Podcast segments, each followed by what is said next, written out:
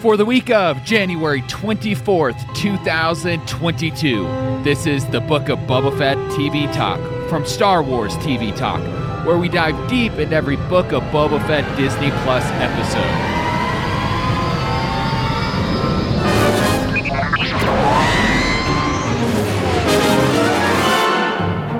Today, we are reviewing the fourth chapter of the Book of Boba Fett, The Gathering Storm, in which Boba Fett is reminded of a time when he saved Fennec Shand from her untimely doom, which provides explanation for his willingness to employ the mods and shows audience the full transition from the merciless bounty hunter we knew from the nineteen eighties and into the merciful man of honor, Boba, we see in two thousand twenty-two. Dave, what did you think of this episode? I'm liking the flashbacks right now more than I'm liking the modern present day stuff. It's just they appeal to me more, but it's still a good episode regardless. I just think they decided they need to focus in one place, and right now they've picked uh, the flashbacks, giving them, I think, a little bit more interest. Well, and I think that they've, you know, up to this point really served this purpose. I mean, the dialogue from this show at least was mm-hmm. kind of comparing like what we thought Boba Fett was before the show, and now we kind of get this transition into what he is, and we kind of see explanation for that. We saw that the Sand People obviously yep. saved him, made him one of his own, um, so he's kind of this foundling twice over, and then, of course, we see uh, just their willingness to save him, which obviously influences his willingness to save Fennec from uh, Mandalorian Season one. But let's dive right into this. So we have, you know, the hot tub time machine flashback type of thing going on. Um, and we see that after Bubba lays the Tuskins to rest, he comes across the fallen uh, Fennec from Mando Season one. And I like that they used that footage that we saw at the mm-hmm. end of Mando Season one, where we were just kind of like, oh, who's saving her? Who is this? And there was all this kind of speculation going on about that, and it's the same footage that uh, that we see from Season one of Mandalorian. Yeah, yeah, I, was, I recognized it right away, and I liked the fact that they uh, were able to get it in such a way that uh, when they filmed the, the parts, of course, that weren't in there, like when Boba sees the flashes from uh, Mando and what's-his-name's race across the dunes when they're fleeing Fennec herself, and... Uh, Or going after her, I should say, because they were, if I remember now that I think about it, that episode they were chasing her down as a bounty, not uh, running away from her. But, uh, yeah, it was nice to see, you know, flash, and then Boba's perspective, flash, flash, just like, it was perfect timing. As soon as I saw it, I go, oh, I know where we're at in the timeline. Yeah, and it kind of catches us up perfectly Um, where we are. And so I don't know, we might be done with these flashbacks. There's not much more to show us, um, you know, maybe a couple of weeks in between here. But um, as of right now, at least the timeline is getting caught up. And I, it also poses uh, the explanation, or not even a question. So I guess it, it provides an explanation to these modified humans that we have. Um, And he takes Fennec to this mod parlor, where last week there was all that controversy with the speeders and the, mm-hmm. you know, the modified humans that, you know, of course, had social media going on a heyday.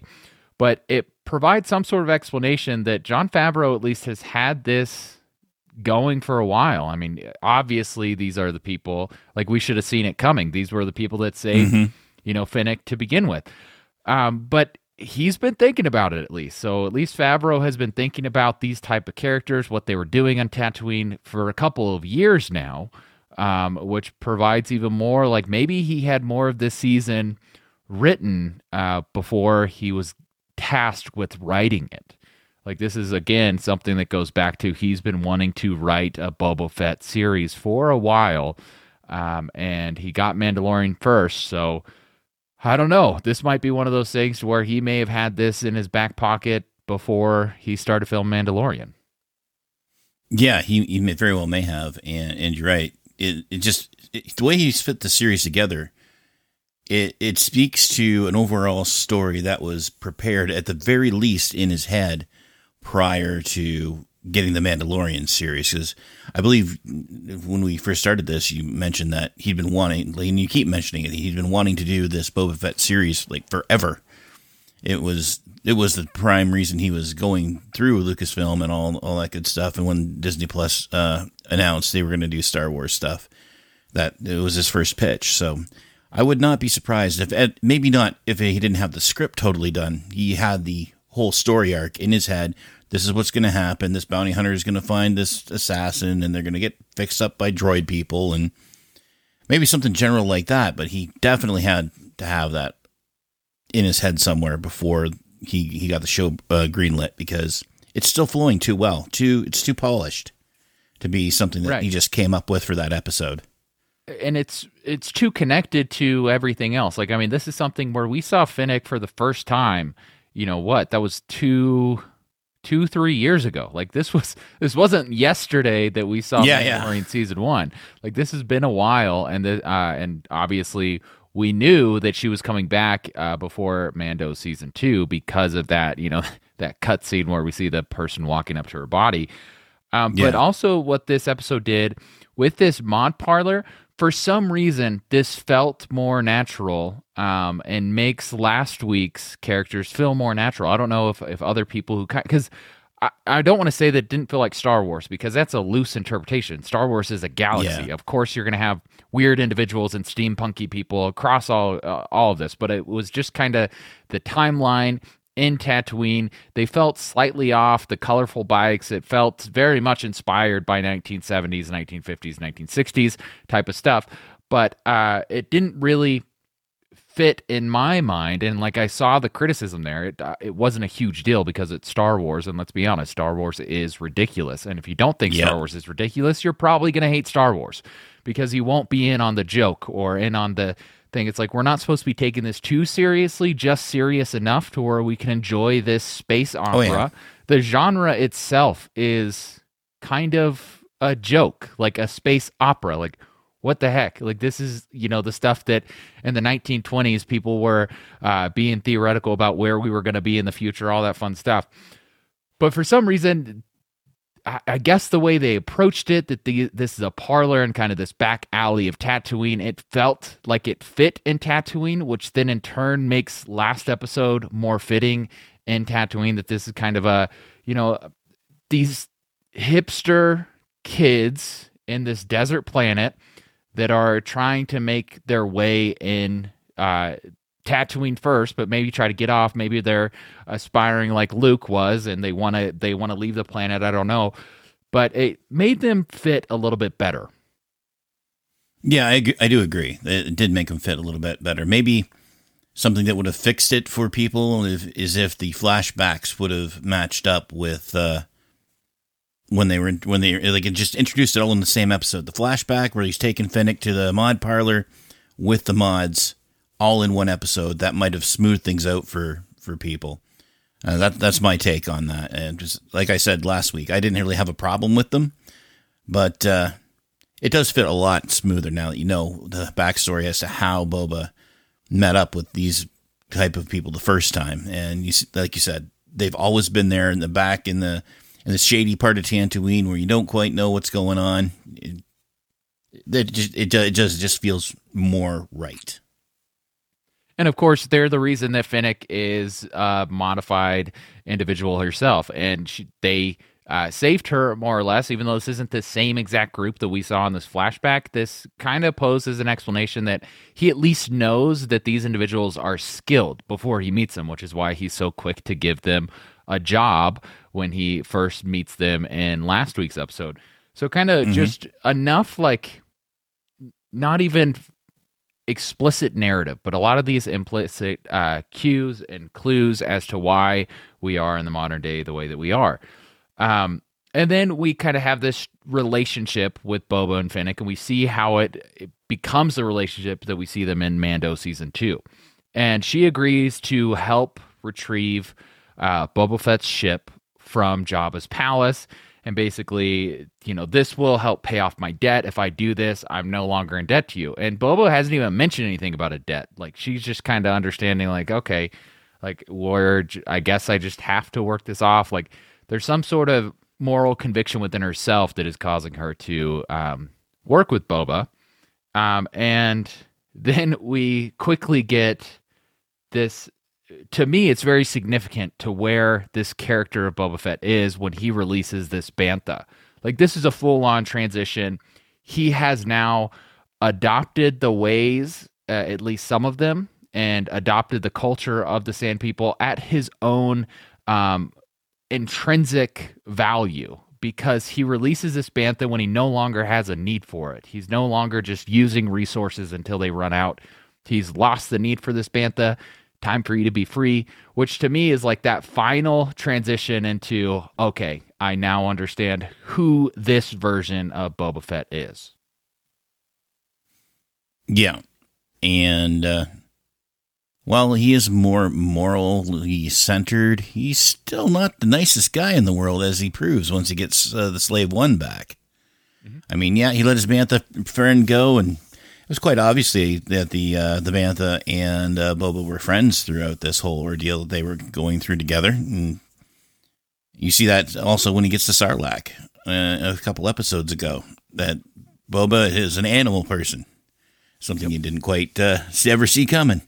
But, uh, yeah, I mean, you, the transition is complete, but to say he's completely different, that complaint, I've I've seen it a little bit this week from people that they're still going on about that. Some of them, they're, they're really dedicated to the cause ones, I think. But he is not just a, a nice guy now. He is still the old Boba Fett, and he proves it, like, just a few scenes from now. Absolutely, and this is where we kind of get this. Uh, he's going to go and get his ship and blast through anyone that's there. I mean, this is a territory up for grabs. Like, these could just... Um, obviously, they're their own version of bounty hunters or thugs or scum um, and villainy um, in Jabba's palace. But we see he kind of goes in, and this is also, in my view, a highlight of what Fennec can do. Like, if you haven't been paying attention the last few years in Star Wars uh, canon, um, how resourceful and how uh, effective Fennec is, this is one that shows you just how resourceful and effective she is, because she kind of takes the brunt of the work on herself. Like, she gets to a point where she get, tells Boba, like, you get on the ship, you get it in position, and I'll hold everyone else off. Um, and, of course, is setting up for some sort of, you know, penultimate, ultimate episode where we get to see, you know, Boba's team of gangsters go up against the Pykes. Like, I'm getting real excited thinking about the next two episodes here. Yeah, I'm interested to see what's going to happen there. And I, I'm I really am also interested in what's going to happen with the flashbacks. If if your theory's right, if they're going to uh, just cut them out at this point because they're not necessary, or we're going to get two battles with the Pykes.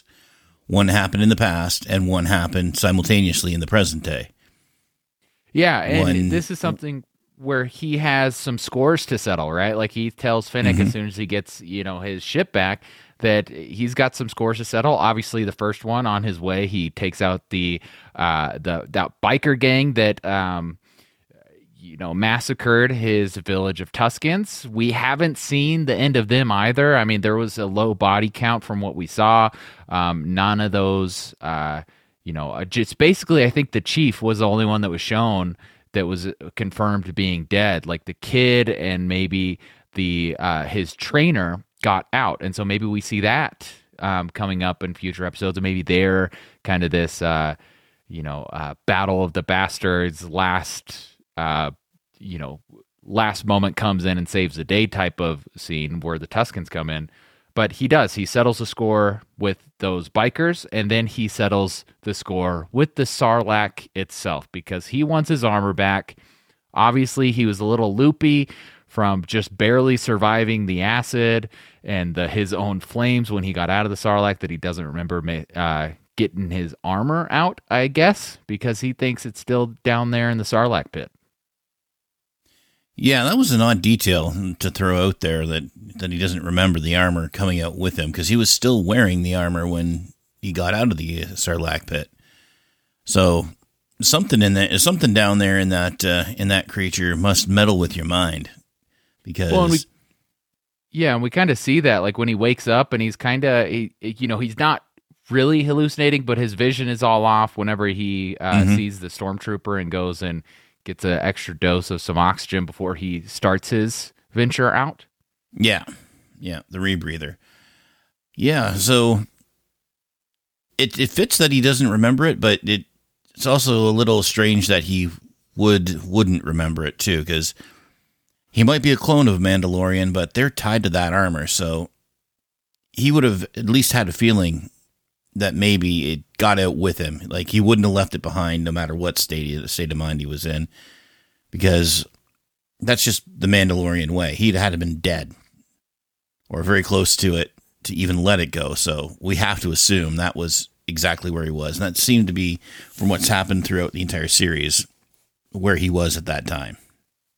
Yeah, and obviously we know how that story ends and how he gets his armor back. Uh, but there's still a little bit, uh, you know, more to that, where he knows that he can't take this throne without his armor. He knows that, uh, you know, mm-hmm. a Mandalorian can go as far as their armor goes, and he, if he's going to go to war, he needs that Beskar. And we have seen, this is like the other great thing that two seasons of Mandalorian has done for us. Mm-hmm. Like, we have seen the effectiveness of Beskar, and the fact that the f- first two seasons are kind of centered around the Mandalorian likes getting paid in Beskar so he can build up his armor and become more effective. And then there's a Beskar spear that, uh, you know, he uses to defeat um, Moff Gideon with the Darksaber. Like, all these kind of details that are like, oh yeah, yeah, if I were Boba Fett, I would be, uh, I would not challenge, you know, Mos Espa without that Beskar armor. Oh, absolutely not. That stuff has been proven too valuable and too good against practically anything, uh, including Sarlacc stomach acid. So, of course, he he would he would want that. It's it's his ultimate weapon as an individual fighter. It's it's his Excalibur.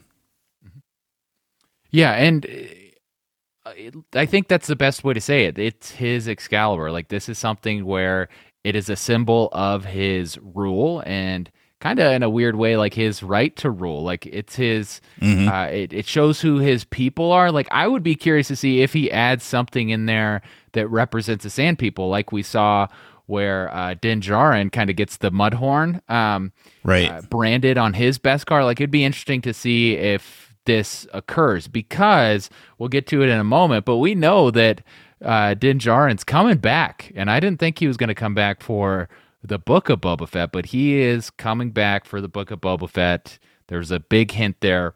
But before we yeah, dive yeah. into that, let's just jump right into the modern stuff. So when, and this is kind of another reason that I think that we might be done with the flashbacks, where when Boba gets out, the droid's just like, congratulations, you've been completely healed. And so now he's kind of lost the need to go in the hot tub time machine. Maybe, you know, the penultimate episode, he gets injured and he has to go back in it. There are a number of different ways to keep that uh, that format going. But maybe they're going to spend some more time on some of these these fight things that are coming up in the coming episodes. But he's completely healed. Um, and this is kind of a cool thing where we have seen the makeup um from the makeup department in this show change. Um, of course, we see him in Mandalorian Season two, where he is still severely scarred. And then in this season, those scars have slowly started to go away, and he's started to get some color back. And now it's just like the, you know, the more permanent scars are what's left. Yeah, yeah. The, the scars that he probably had prior to going into the into the Sarlacc from other battles and whatnot that, that had already been healed to the point where they're not going to be reversible. Um, but that that's that's cool. That that's what made that's part of the reason that that uh, this transition is going to work, because he's got the scars from the, from the old days, and uh, even Fennec, when she comes in on that scene, goes, "And how about the scars on the inside? Well, they take a little bit longer to heal." And he's dealing with a lot of scars. Like, I don't think oh, we've yeah. been uh, led astray by his scars that he has felt from his dad and being left alone on Camino for so long. I mean, we've seen that where the young Boba's kind of running to the window, like chasing uh, the ship.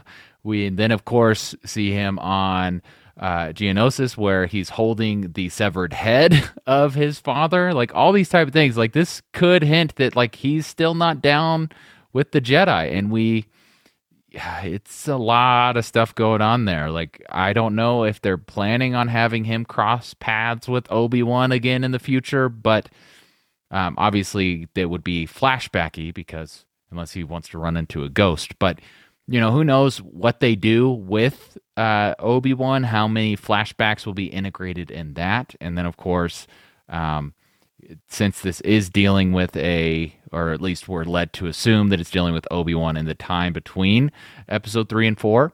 So, you know, maybe they do run into each other. Maybe that's some more flashbacks that go into a different, um, you know, a different show. But a lot of speculation there. But yeah, you're right. This is, he is a new and improved Boba Fett, but those scars on the inside are not gone. And I don't think you missed that hint that Fennec was, was saying there. No, not at all. Yeah, and as far as the Jedi thing goes, maybe he will show up in a flashback of uh, Obi-Wan, or or since Obi-Wan, like this early series, earlier in the series, we'll see him when he's still in the employ of Boba, or Bo- Boba Fett, right? Still in the employ of himself. I meant Jabba the Hutt. But uh, the other possibility for that, just some speculation on my own part, is maybe, as I know they're getting ready to do Ahsoka, maybe we'll get present-day Boba running into Ahsoka Tano on her quest to whatever go would do whatever she's going to be doing in her series, whether it be going to find Th- Thrawn or maybe even Bridger from uh, the Rebels. Just some minor speculation on my part there, but it could be anything. But I, if they do run into Jedi Lake, he does run into Jedi Lake uh, people. I think you're right. He's probably not going to be still too happy with anybody who can use the Force and a lightsaber. Yeah, and I mean, to be fair, he witnessed them, even though he was a child, and Jango was uh, definitely far more uh, morally compromised than Boba was, at least from what we saw. Uh, he still saw his father get murdered by a Mace Windu, and you know, there's there might still be some bad blood there, um, but. Going back to where he is on Jabba's throne, he's starting to prepare this last score that needs to be settled in his mind. Like, and it's just a coincidence. Like, the one threat that is coming to his throne is coming from the Pykes, and it's the last score to be settled because, of course, the Pykes were uh, indirectly responsible for the uh, the massacre of the Tuskins, and he's kind of warning these other territories. Like, he doesn't expect them to help fight, but he's just like, if you're not going to fight with me, don't join them.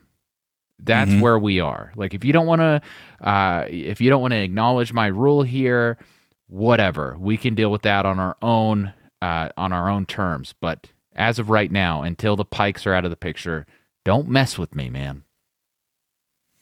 Yeah. And it's a good offer.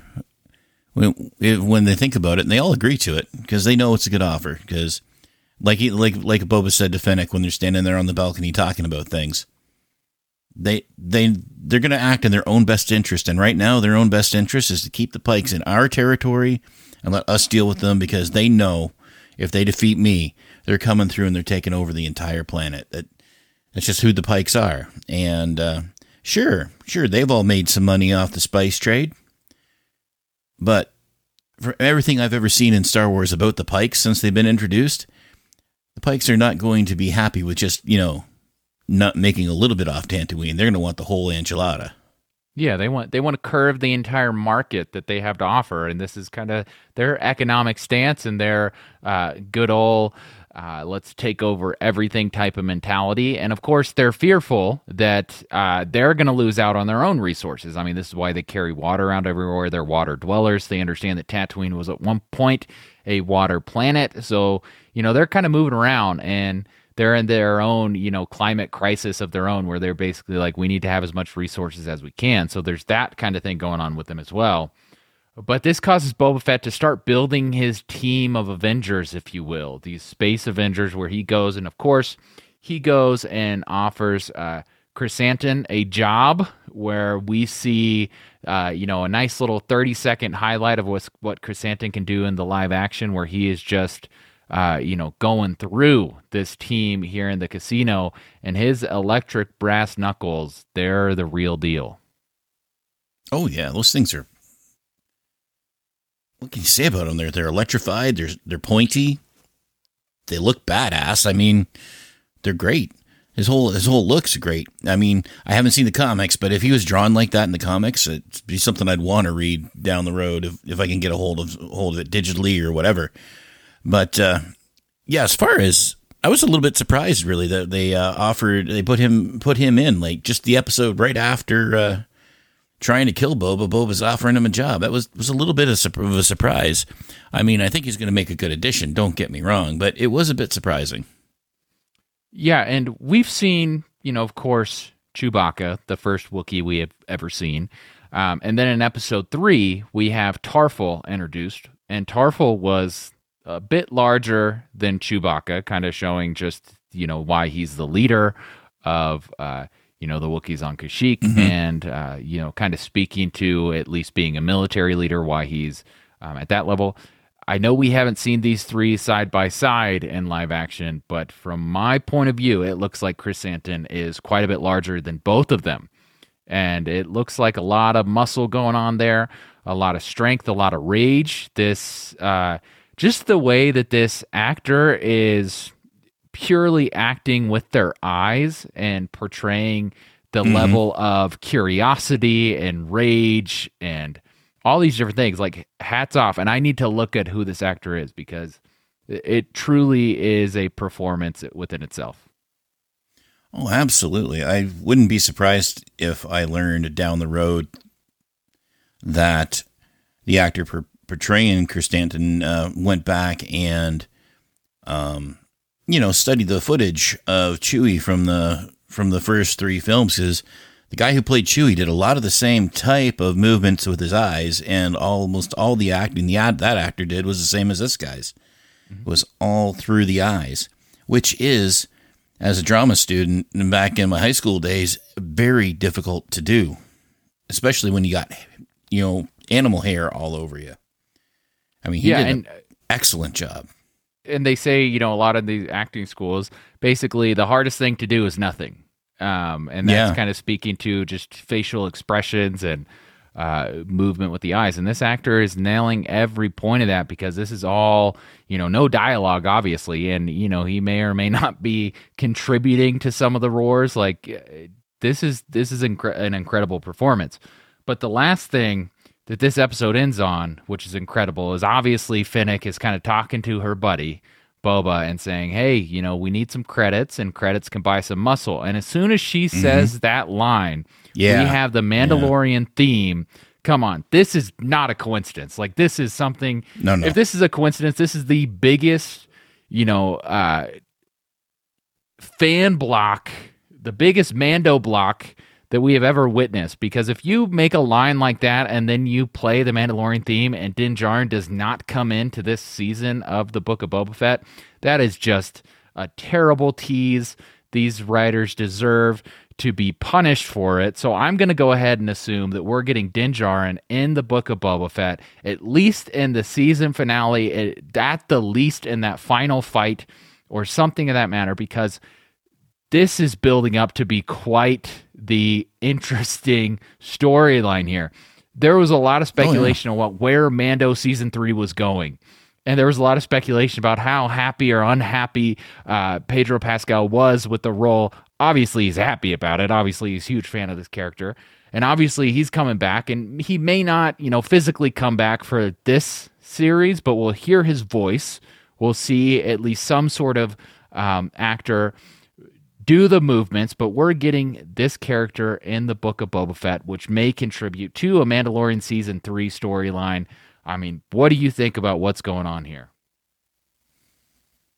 Hmm. Well, it's going to be interesting. It's about all I can say about it. So I, I don't really have much in the way of speculation. Um, I did catch the Mando theme, so I, I'm in full agreement. You can't do that. You can't, you know... play that theme with that line and not expect Mando to show up in some capacity over the next couple of episodes. Um, whether it be Pedro Pascal, like you said, who knows? Um, but I am of the opinion I will believe it when I see it. I am very hopeful that they don't go and go, oh, bait and switch. We're not giving you Mando. We're going to give you this person from that series.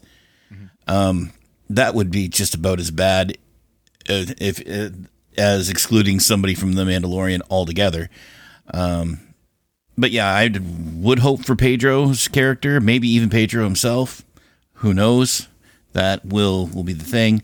But again, this is going to be one I'll believe when I see. Yeah, they're at least putting together some sort of team, and so we can speculate as to whether or not Bosk is going to be a part of that. Whoever, you know, the, this gang of bounty hunters is going to be. Maybe we get more uh, Mandalorians. Maybe some of the uh, Mando's underground team that that we saw yeah. introduced. Maybe that's who he sends them to. Maybe he's so busy on his current mission that he just kind of, you know, redirects the call for Boba Fett and is like, "Hey, I know some people. Talk to them about it."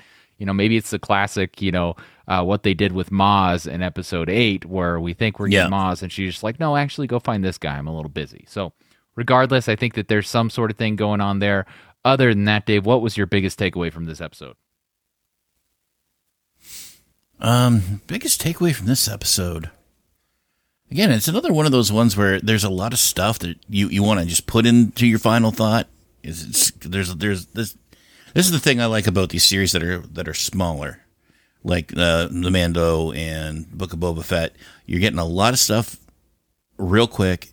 It makes the rewatchability infinitely better than like a, the way series used to be produced before we had uh, on-demand watching and things like that. Um, again, it's I'm just going to go back to something I said uh, a couple episodes ago. Don't expect anything. Question everything. You know, watch the show, find the Easter eggs. But if if you're expecting one thing, maybe you should think it might be going in another direction. You know, curb your expectations. It's uh, it's going to be a wild ride no matter how it goes. And we we can sit here and talk, but uh, we're not going to be able to figure it out until it actually happens. We might call some and things right, but absolutely. And you can keep up with the show on Twitter at Star Wars T V Talk and by emailing us at hello at starwarstvtalk.com. You can find the rest of our shows online at starwarstvtalk dot com by searching for Star Wars T V Talk wherever you get your podcasts. And please don't forget to leave us a five-star review. You can find more T V Talk podcasts at tvtalk dot f m. Thank you so much for listening, and may the Force be with you always.